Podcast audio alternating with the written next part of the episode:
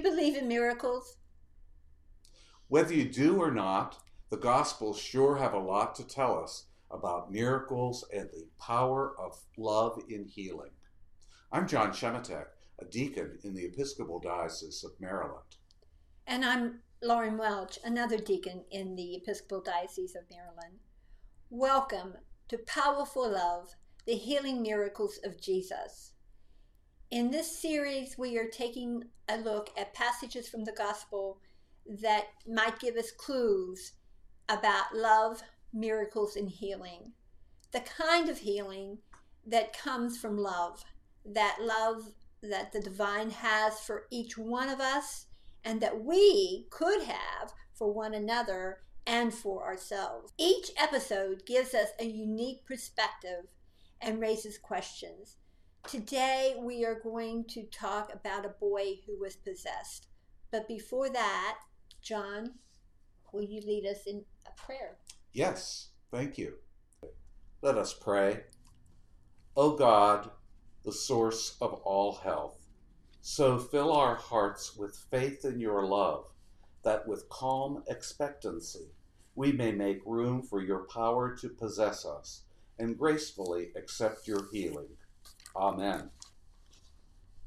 Lauren, the uh, scripture passage for today Is is from, from Mark chapter 9, verses 17 through 29. Jesus has just come down from the mountain and he sees a crowd that looks confused and is very noisy and he wants to know what what is happening. So a man out of the crowd answered, Jesus, I brought my mute son and made speechless by a de- demon to you. Whenever it seizes him, it throws him to the ground. He foams at the mouth, grinds his teeth, and goes stiff as a board. I told your disciples, hoping they could deliver him, but they couldn't. Jesus said, What a generation! No sense of God. How many times do I have to go over these things? How much longer do I have to put up with this? Bring the boy to me. They brought him. When Jesus, when the demon saw Jesus, it threw the boy into seizure, causing him to writhe on the ground and foam at the mouth. Jesus asked the boy's father, How long has this been going on? Many times it pitches him to the fire, into the fire or the river to do away with him. If you can do anything, have a heart and help us. Jesus said, if there's there are no ifs among believers, anything can happen. No sooner were the words out of his mouth than the father cried, Then I believe, help me with my doubts. Seeing that the crowd was forming fast, Jesus gave the vile spirit its marching orders. Dumb and deaf spirit, I command you, out of him and stay out. Screaming and with much threshing about, it left. The boy was pale as a corpse, so that people started saying, He's dead.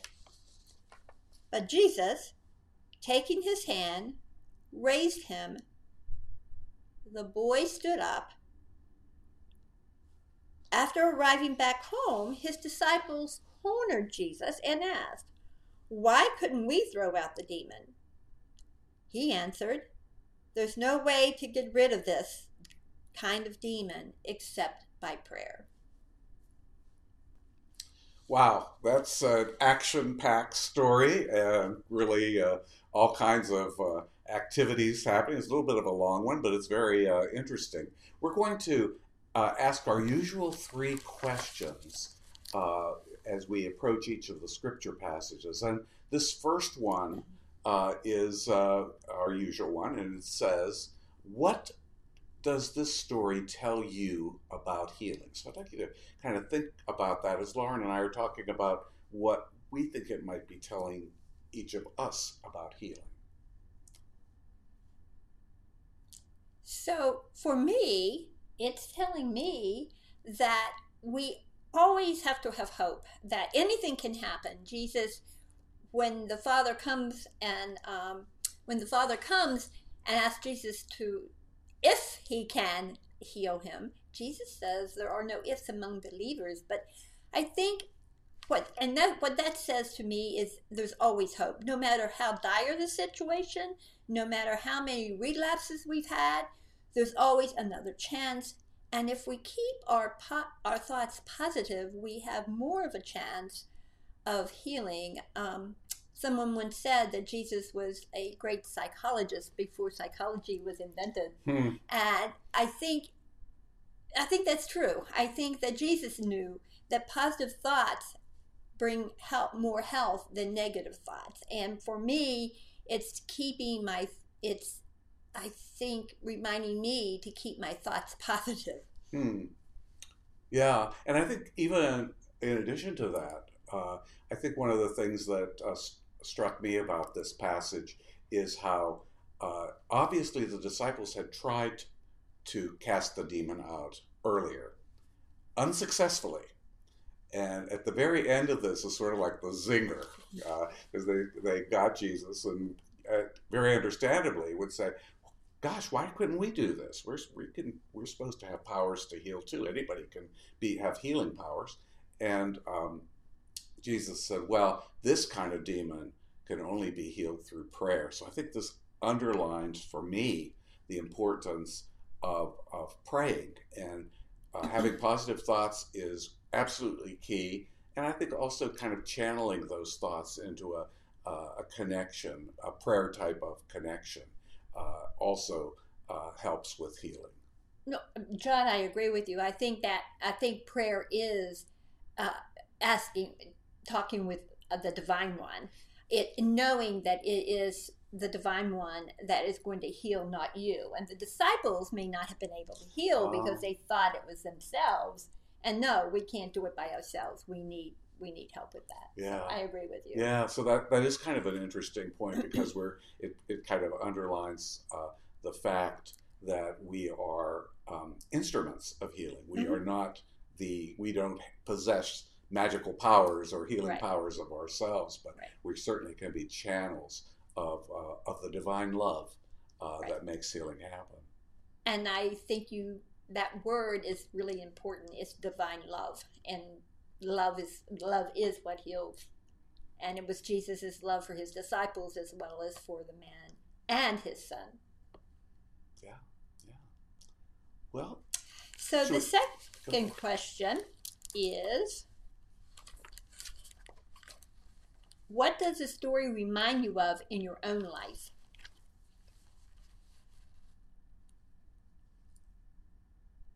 wow, what does it remind you of, Lauren? And you know, it reminds me of the times when when I get depressed and I I can go to a very very dark place when when things don't seem to be going right in my life and um and I'm not in prayer.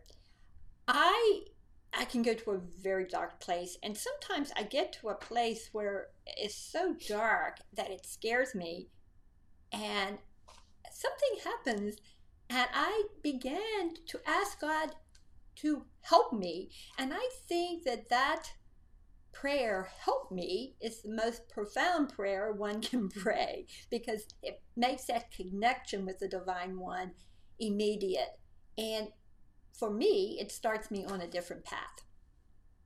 Yeah, well, that's great. The you know the thing I was thinking about we we entitled this particular episode "Possessed," uh, and people had a particular idea about uh, demons and being possessed by demons, and kind of the reason that happens. Uh, uh, the reason all illness happened back then, they thought was because someone did something bad or wrong or sinned in some in some way.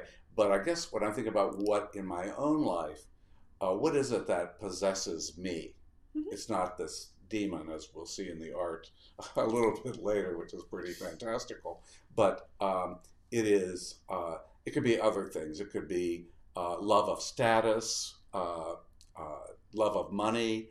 Um, it could be uh, food. I love food. Could, you know, sometimes I think that uh, that really actually just takes hold of me and doesn't allow me to kind of be the, the kind of person that I'm really meant to be. So I was thinking in a kind of a broad sense about about being possessed, and we certainly lots of people. We know people that uh, have uh, uh, addictions of all sorts of things, whether they're addicted to uh, uh, drugs or alcohol, uh, television, um, you know, the miniseries on Netflix or what have you, which I love, many of them. Uh, we, we all have those. And I think this is the opportunity for us to say, is there some healing that can happen uh, to, to assist with those kinds of uh, possessions? Yes. So. So I guess we could move on to question 3 mm-hmm. Yeah. And this one says, what would you imagine your reaction would be to being healed like this? I would be very grateful. yeah.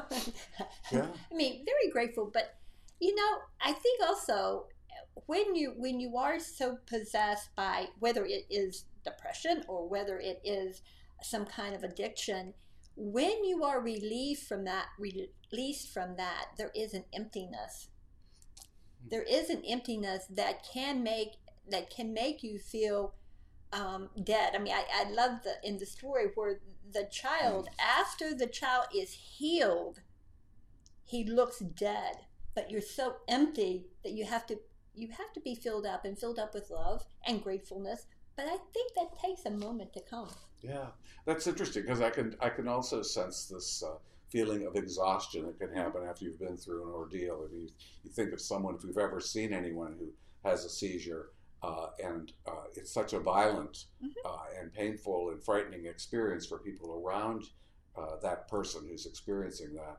Um, but then when it's over and they go into a kind of a post-ictal state, as it's called, it's just there's there's an amazing yeah. peace mm-hmm. about it. Mm-hmm. Um, and I guess it's kind of like many of these miracles where people had they had a certain life. You know, that like we talked about the uh, the man who couldn't uh, hear or speak had a certain life before the healing, and then you had to get used to a whole new thing. Right. And so that's to me, that's what uh, that would be my reaction mm-hmm. to be a little bit like, ooh, what's going to happen next? Now what do I have to do? Uh, so it's um, yeah, yeah, that's uh, uh lots of emotions. I'm sure people who are watching this or listening to this uh, are thinking about their own lives and what's possessed them and how they would feel if those possessions, if whatever possessed them, suddenly went away. Thanks for listening and watching with us. T- please take some time to make any comments, likes, or shares. You can find us at listeningforclues.com for our entire collection of videos and podcasts. We'd love to hear from you. Until next time, peace and blessings. And before we leave, Jon Moore close us with prayer. Let us pray. God, our healer, keep us aware of your presence. Support us with your power. Comfort us with your protection. Give us strength and create in us your love and peace. Amen.